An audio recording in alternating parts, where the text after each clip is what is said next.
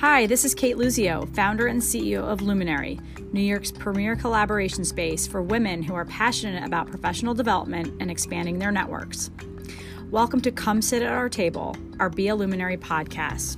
During our podcast, we'll speak to luminous leaders, exploring how they are inviting others to their table and exemplifying luminary behavior in their personal and professional lives. We welcome you to listen and come sit at our table.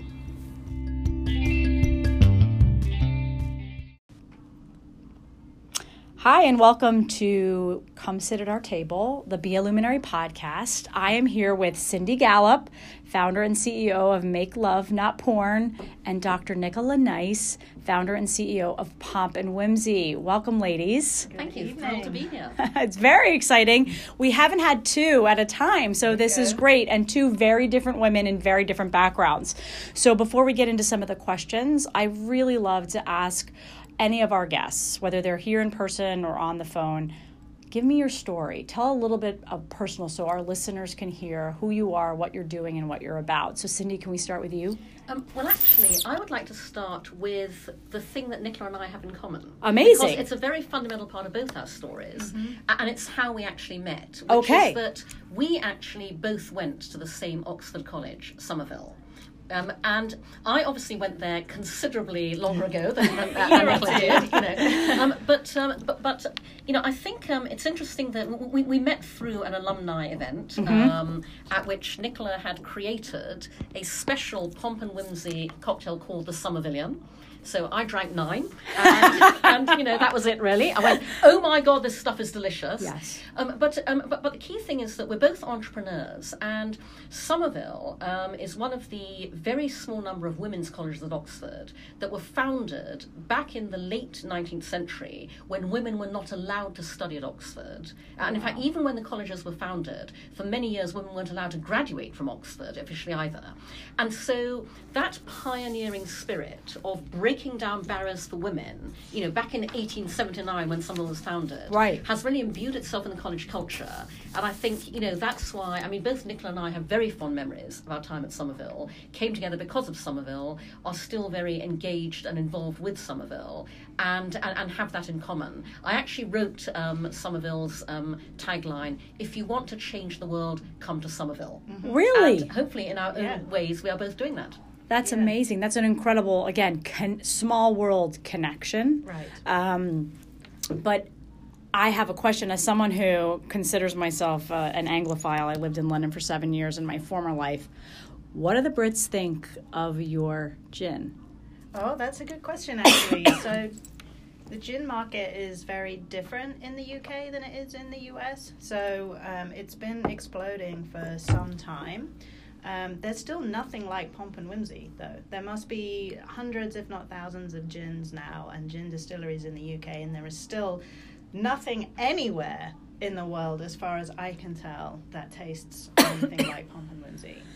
So, as a non gin drinker, and I know we're going to get into this, when I first tasted Pomp and Whimsy when we first met, it was 11 o'clock in the morning. Right. and time. Nicola yeah. brings it to, to Luminary, and I'm thinking, okay, does she want me to do a tasting? And it was phenomenal. It is a phenomenal liqueur, mm-hmm. and again, we'll get into that. But I just had to ask, and I knew I was going to forget. What yeah. do the Brits think as someone who, again, spent a long time there? But let's go back. Um, we now know your connection and how you guys came together, and we'll talk a little bit about your story together because it, it goes way beyond that now. Right. Um, but Cindy, tell for people obviously people know you and you're such a powerful voice in the advertising world and what you're doing now uh, for women but can you tell a little bit about your story and what got you to where you are now sure um, so um, i'm half english and half chinese um, my father is english my mother is chinese mm-hmm. I was born in the UK, but when I was six, we moved to Brunei in Borneo. And so I grew up in Brunei, which I always have to explain is a lot more boring than it sounds. and, um, and, and I think it's worth mentioning that as the child of a mixed marriage, at a time when mixed marriages were not common, um, I encountered a fair amount of racism um, in my youth.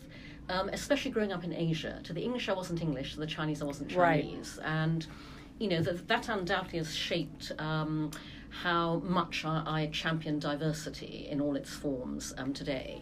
Um, but I basically came back to the UK to boarding school and then to university to Oxford. Um, I fell madly in love with theatre at Oxford. It has a very thriving student drama scene. I was president of the Somerville Drama Society. I wrote, acted, directed, stage managed, and decided I wanted to work in theatre. And so I became a theatre publicity and marketing manager in several theatres in the UK. But um, the bloom wore off the rose um, eventually because I got really fed up with working 24 7 and earning chicken feed, which is what happens in theatre. Right. And um, about the time I was feeling disillusioned, I was the marketing officer at the Everyman Theatre in Liverpool.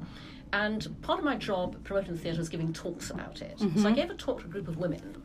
And afterwards, one of them came up to me and she said, Young lady, you could sell a fridge to an Eskimo. And I thought, that is the universe telling me something. Yeah. Time to sell out to the establishment and go into advertising. And so I did. And that, that was really how my advertising career started. That was that was your your aha moment. I'm leaving theater and now going Yeah. into And- sales in a in a, in a sense, Well, right? well, well, well, actually, my skills in theatre marketing translated very effectively because advertising is a very theatrical business. Right. Um, and you do a lot of presenting and speaking and communicating. And so um, I found that going from marketing theatre to marketing everything else was actually a very seamless transition.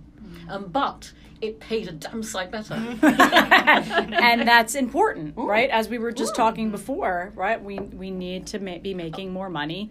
We need to be asking for what we're worth. Yep. All of what we hear, but we actually have to be doing it.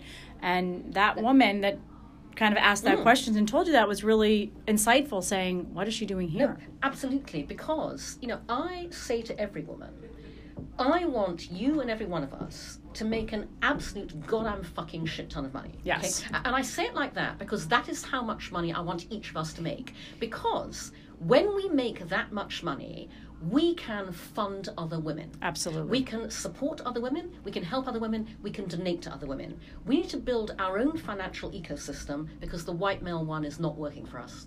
Well, and I think that's absolutely right. And we can demand more, mm-hmm. right? We can demand more share of the power as well. And the seats at the table become that mm. 50 50 and hopefully more in our favor. And, and oh, by the way, if you have money, if you have success, and you have power, you automatically start to turn the tables. Absolutely. And this idea of diversity sort of starts to go away and it becomes the norm, mm-hmm. right? But we need all of that in order to make progress. Mm. So you so you spend all of this time in advertising and tell us what you're doing now because it's again pretty incredible and I love the passion that you have behind it. Well, everything in my life and career has happened by accident. I've never consciously planned anything. And so my startup, Make Love Not Porn, is a complete and total accident. It came out of my direct personal experience dating younger men and realizing 11 or 12 years ago that I was encountering what happens when today's total freedom of access to porn online meets our society's equally total reluctance to talk openly and honestly about sex. When those two things converge, porn becomes sex education by default in not a good way. And so, realizing this 10 years ago, I went, want to do something about this. And so, as a public service, I put up a website at makelovenotporn.com mm-hmm. that in its original incarnation was just words porn world versus real world. Right. Launched at TED in 2009, became the only TED speaker to say the words "come on my face" on the TED stage six times. First and only. The talk, the talk went First viral and only. instantly as a result, and it drove this extraordinary global response to my tiny site I'd never anticipated. And I realised I'd uncovered a huge global social issue. And so I turned to Make Love Not Porn into a business because I believe the future of business is doing good and making money simultaneously. And so. Um, Basically, Make Love Not Porn is not anti porn because the issue isn't porn. Right. The issue is that we don't talk about sex in the real world. And so, Make Love Not Porn today is the world's first and only entirely user generated, human curated social sex video sharing platform. We are what Facebook would be if Facebook allowed you to socially, sexually self express, because we are socializing sex.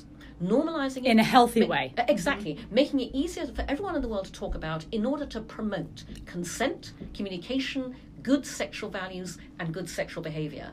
We call ourselves the social sex revolution. The revolutionary part is not the sex, it's the social.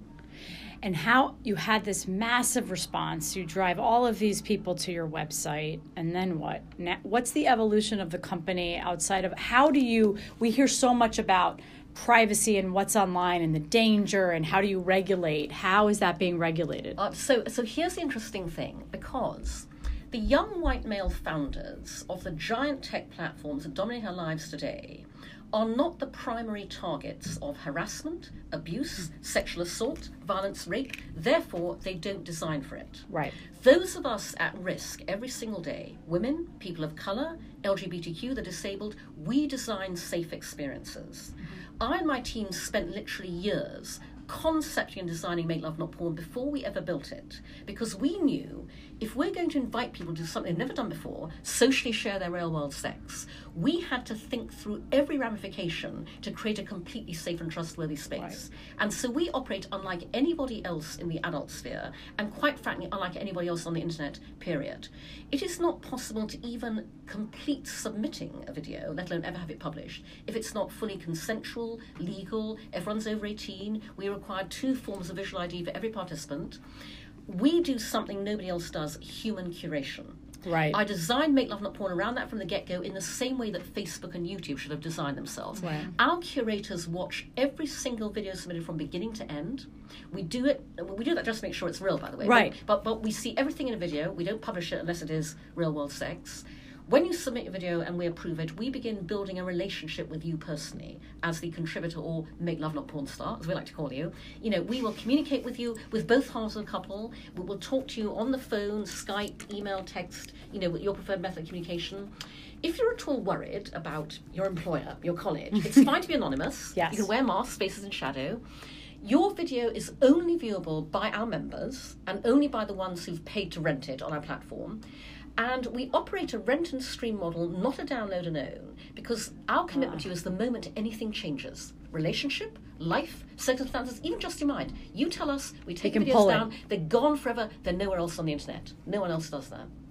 That's incredible. And also, proactive versus reactive, which is what is happening with all of these other sites around privacy information and what it was designed for versus what it's doing. Exactly. Um, way back um, when we first launched, a journalist interviewed me, and they said to me, uh, because by the way, I fight an enormous battle every day to build this business. I'm sure. You know, when you have a sex-related venture, it's a nightmare in a way that nothing else is. And so this journalist said to me, "Do you think you would face this many obstacles, raising funding, you know, etc. If you were a man, and I said a man would never have had this idea. Mm-hmm. No way. A man would never have come up with make love not porn. No, right. no, exactly. do those words exist? No. To, and no offense to the readers or the listeners, but um, no, I think you're absolutely right. I think it's taking a, a totally different perspective on an old idea mm-hmm. that hasn't been changed in many, many years and bringing positivity as well around it, right? I mean, you take a look at, I mean, I, I recently watched, was able to watch a movie, um, This Changes Everything, that's done by the mm-hmm. Geena Davis Institute on Media and Gender, Gender and Media. And you don't realize how much in film, in any type of film and TV, how objectified women are. And part of this is taking mm. power back Mm-hmm. into the oh. individual, no, particularly no, the women. And also, very importantly, what we're doing could not be more topical because the era of Me Too has surfaced, quite rightly, a huge discussion about consent. Yes. Everybody is talking about consent, everybody's writing about consent. Here's the problem nobody knows what consent actually looks like in bed. Mm-hmm. Right. The only way you educate people about what is great consensual communicative sex good sexual values and good sexual behavior is by watching people actually having that kind of sex. And Make Love Not Porn is the only place on the internet you can do that. Every one of our videos is an object lesson in consent and communication. We are literally education through demonstration. Mm-hmm. Which again is just a totally new concept. And I would think, and again, being a novice in that especially this younger generation, they're yearning and thirsting for education. They're wanting explanation around everything, and this gives them that as well in making it healthy and, and again, in a positive way. Mm, so, positive on sex and then positive alcohol. Right. So yes. yeah, absolutely. we can mix the two. two. Of our favorite things. I mean, put two together. Right, and exactly, um, and add consent. Yes. Um, but so Nicola, yeah. talk a little bit, and I will say to to the to the listeners, Nicola and I again met, met, met over uh, Pomp and Whimsy gin, which was amazing, um, and we're proud to call Nicola a luminary member. And we've actually had at many of our events Pomp and Whimsy cocktails, and they're just tremendous. But that's not the reason we wanted Nicola and Cindy on. They're they're doing one of our Luminous speaker series this evening. But Nicola is a phenomenal founder and CEO of this brand that is heavily male dominated, the spirits industry in general, or liquor and spirits in general. So tell us a little bit about your story. Yeah. Um, so I'm a sociologist by training. So I came away from Somerville and went into a PhD um, in sociology. And then I've spent the last 20 years of my career in consumer insights, basically. So similar kind of space to where, I mean, we have some weird kind of parallels Uh-huh. actually in where we come from, but. Um, uh, I sort of focus more on just understanding people and using that as a way for brands to create new identities and create new brands and so on. And I've always specialized in advocating for the female consumer. Um, first of all, and then secondly, I've done. I, I was doing a lot of work in the area of liquor, and I was comparing the way women are treated as consumers in that industry, the way they're represented as consumers, the way people uh, who are running the brands talk about women as consumers, and then just looking at the branding and marketing landscape of spirits. And I've never seen anything that is so um, one sided, right? So I always ask people this question how many spirit brands can you name that are actively targeted to, towards women? And even people in the industry can really only ever name one, and that's Skinny Girl, Right. right?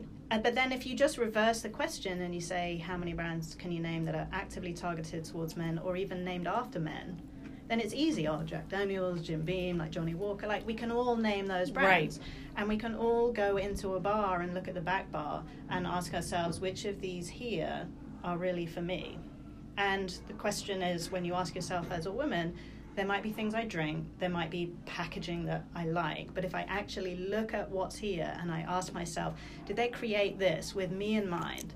Um, the answer is that there are none. And it's a little bit like walking into the luminary space. And, and Cindy and I were talking about this when we first arrived, which is it is obvious that this space was created by women with women in mind. Mm, Absolutely. Right? So, as a woman, you instantly know you are at home here and that it is for you. And that doesn't mean that it is exclusive Right. of men, it just means that it puts your needs and interests first.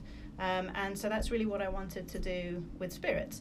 Um, and what's really interesting about the history of gin, um, and it's funny because it's actually similar sort of time as to when Somerville was, you know, so we go back to the 1800s Right. and that time where it was very difficult for, for women to, to run businesses, you know, let alone make money or pass on mm-hmm. businesses and things like that.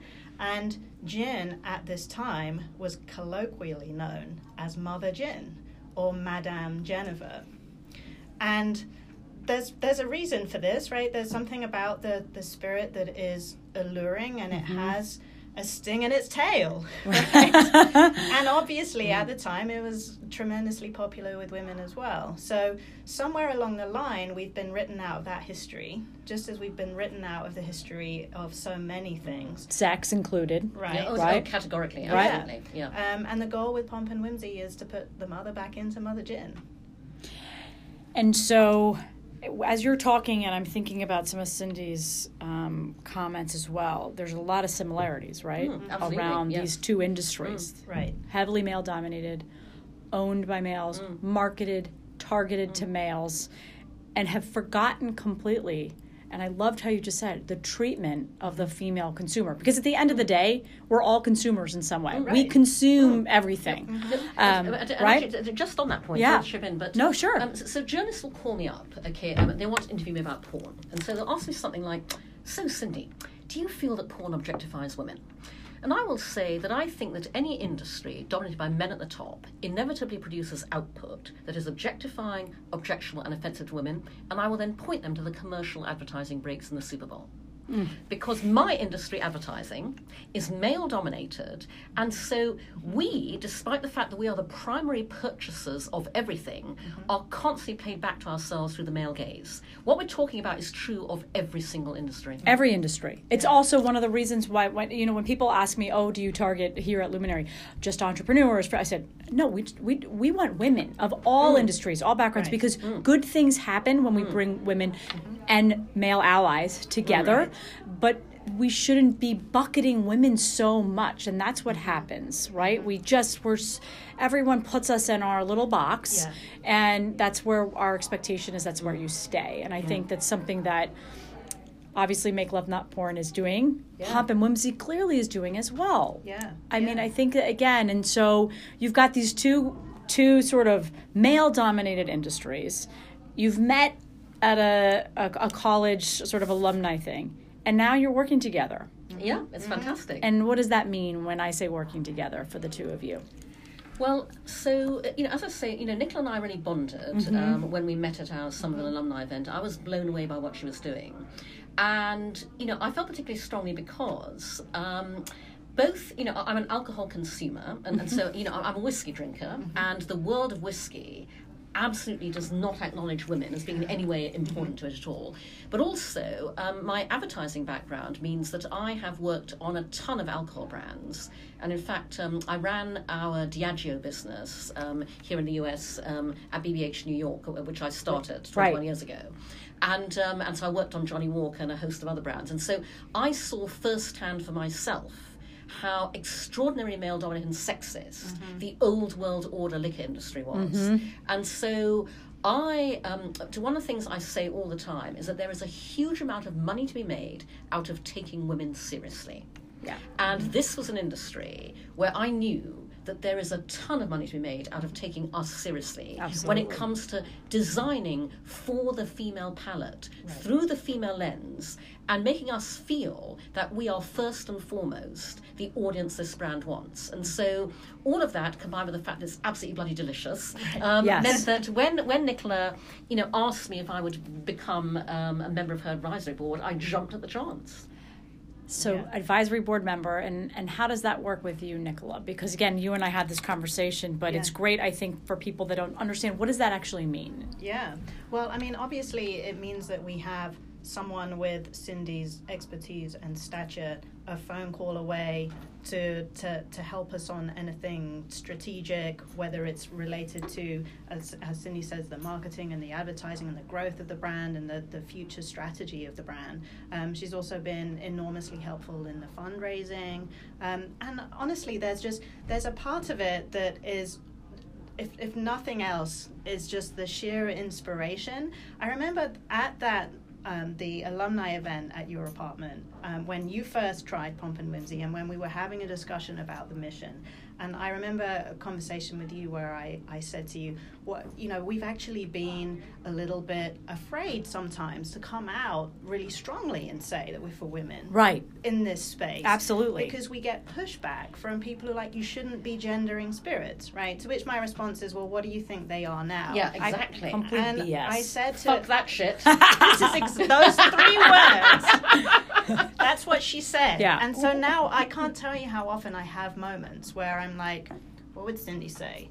I know exactly what she would say, and it just it it's important to have someone like that who helps you stay on track because it's hard enough as a founder when you have so many distractions and people telling you what you should do and what you shouldn't do and you really have to be able to stay on a track and say no this is why I'm doing what I'm doing Yeah. and especially when you're in an industry where a lot of the, the, the people between me and what I'm creating and my end consumer are men, getting fighting through that and being able to think, look, at the end of the day, no offense, I don't really care about you. I mm. care about her. And I Right. created it for her.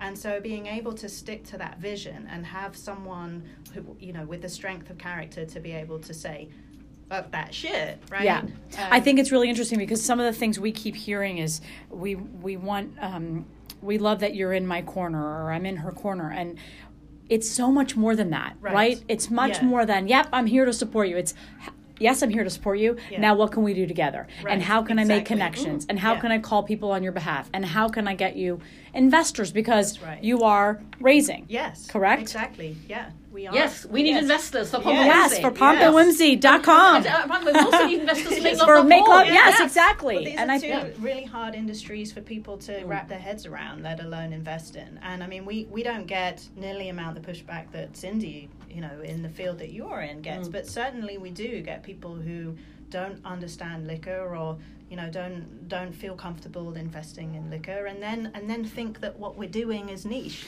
you know Well, it's so interesting because I, you know, I love, and if you don't follow Nicola on LinkedIn, you should because it's her. She has a phenomenal platform on LinkedIn, and she posts a lot of great content. Mm. And what I keep seeing, mm-hmm. uh, and correct me if I'm wrong, is all of these brands.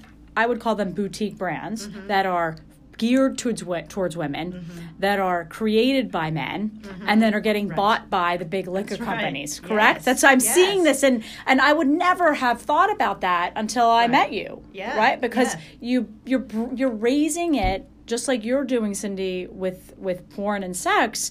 You're bringing it to a different level, and you're making people understand. But by the way, this is not an us versus them. Right. But this is reality. We need to treat female consumers differently. Mm-hmm. And by the way, we should be making some of those products Right. and making the money Mm-hmm. for those products. Absolutely. yes yes It's something I say here every day. You know, we have to ask for business. You have to be very vocal. We were just having this conversation. Mm-hmm. We no longer can sit by the wayside. And I think these bigger brands need to wake up. Right. Right. It's why DTC now is becoming so popular too. Mm-hmm. Um, but let's, you know, we, as you mentioned, it is not about, you know, um, like us against them. It's not. We're not trying to alienate. No one's trying to alienate, but we are trying to get a rightful place. right So how do you bring men into this conversation for both of you in a positive way? Because as as a creator, as a former banker in a male dominated world, I felt that.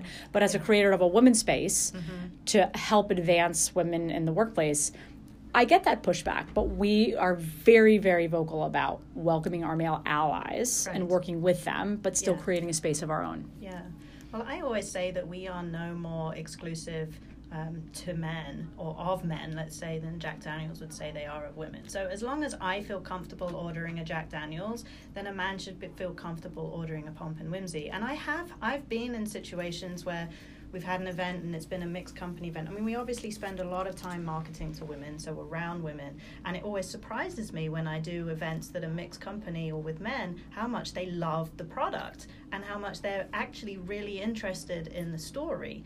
Um, but I've definitely had situations where men have come up to me and said, "Well."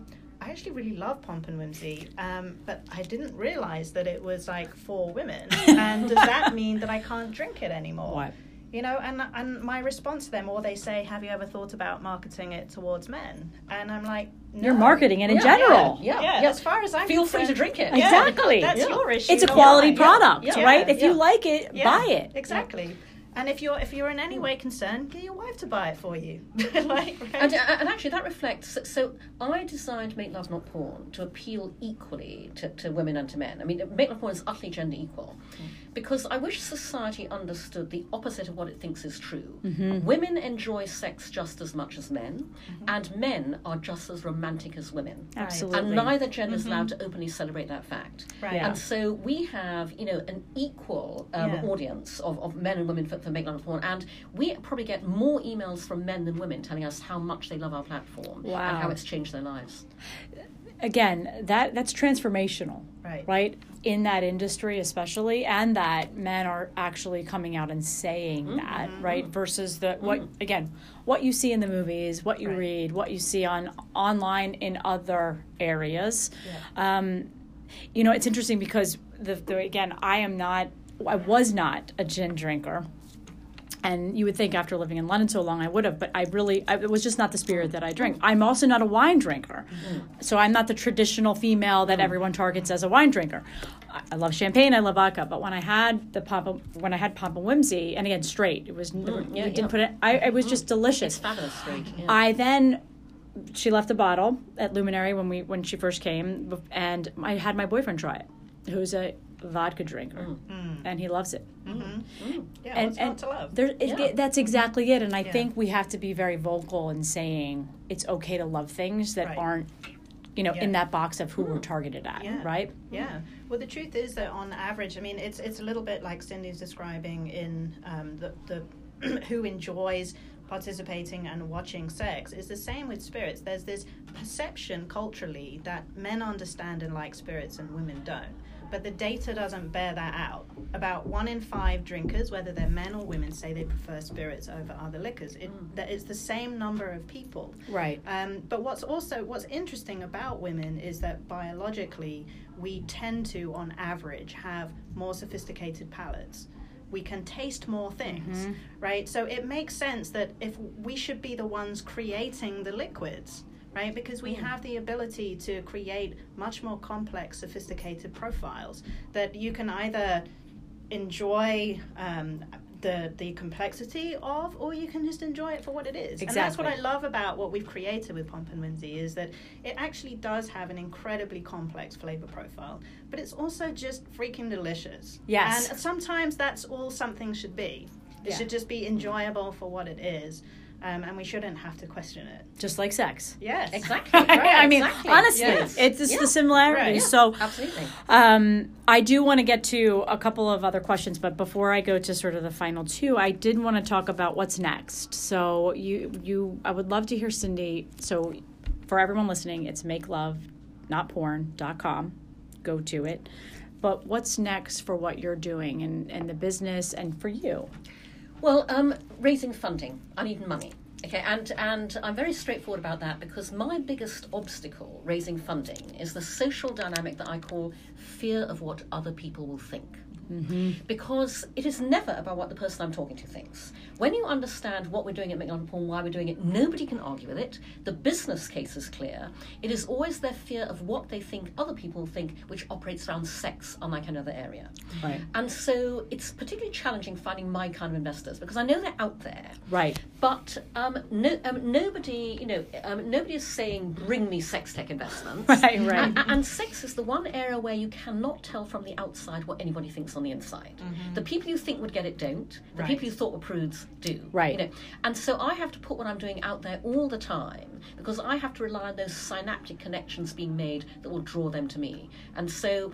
I, I cannot scale Make Love Not Porn without funding, unfortunately. Every piece of business infrastructure, any other tech startup would just take for granted, we can't, the small print always says no adult content. Right. And we need the funds and the resources to overcome that.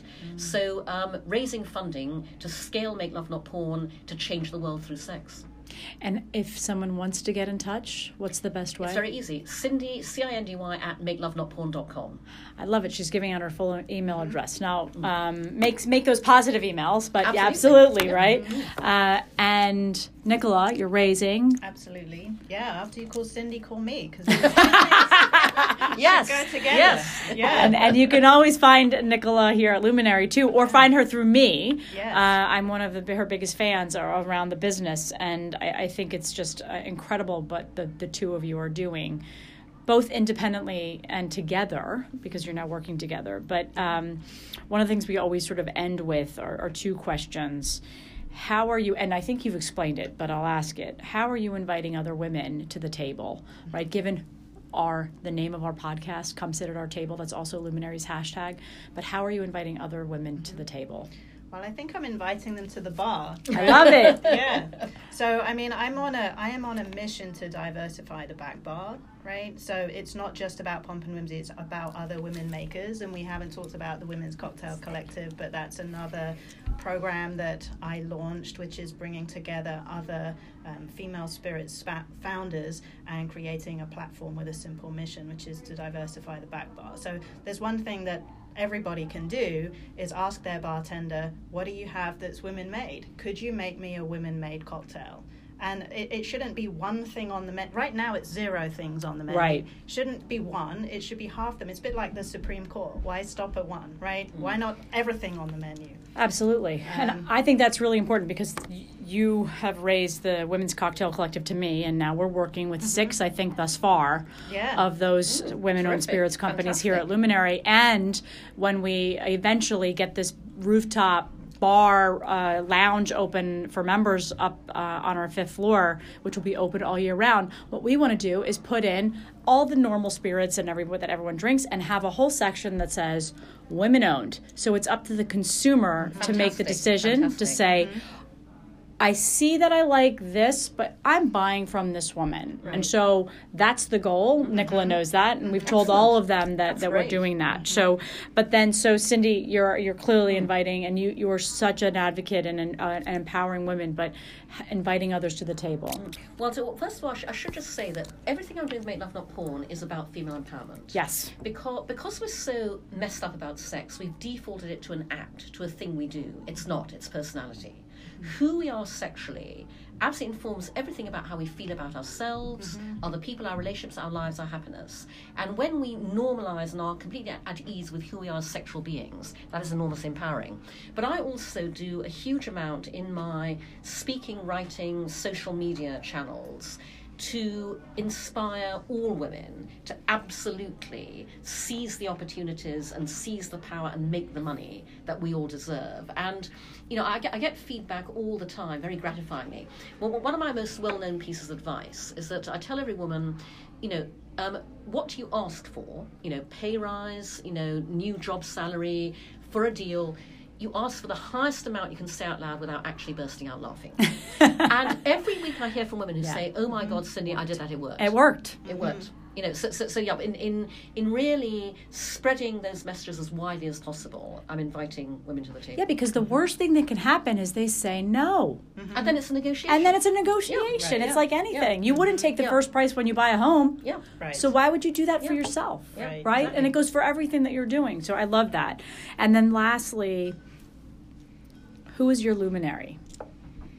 Yeah, so I ever since you kind of sent this question, I was like thinking, you know, about what what I would say here, and I think that there's always kind of the obvious people who provide the day to day support in your life, right? Whether it is, uh, you know, my partner or my um, parents or what have you, but given where we are in the context of, of the conversation, um, my business partner, who is my business partner in my previous business and now in Pomp and Whimsy, is someone, her name is Nori, Nori de la Cruz.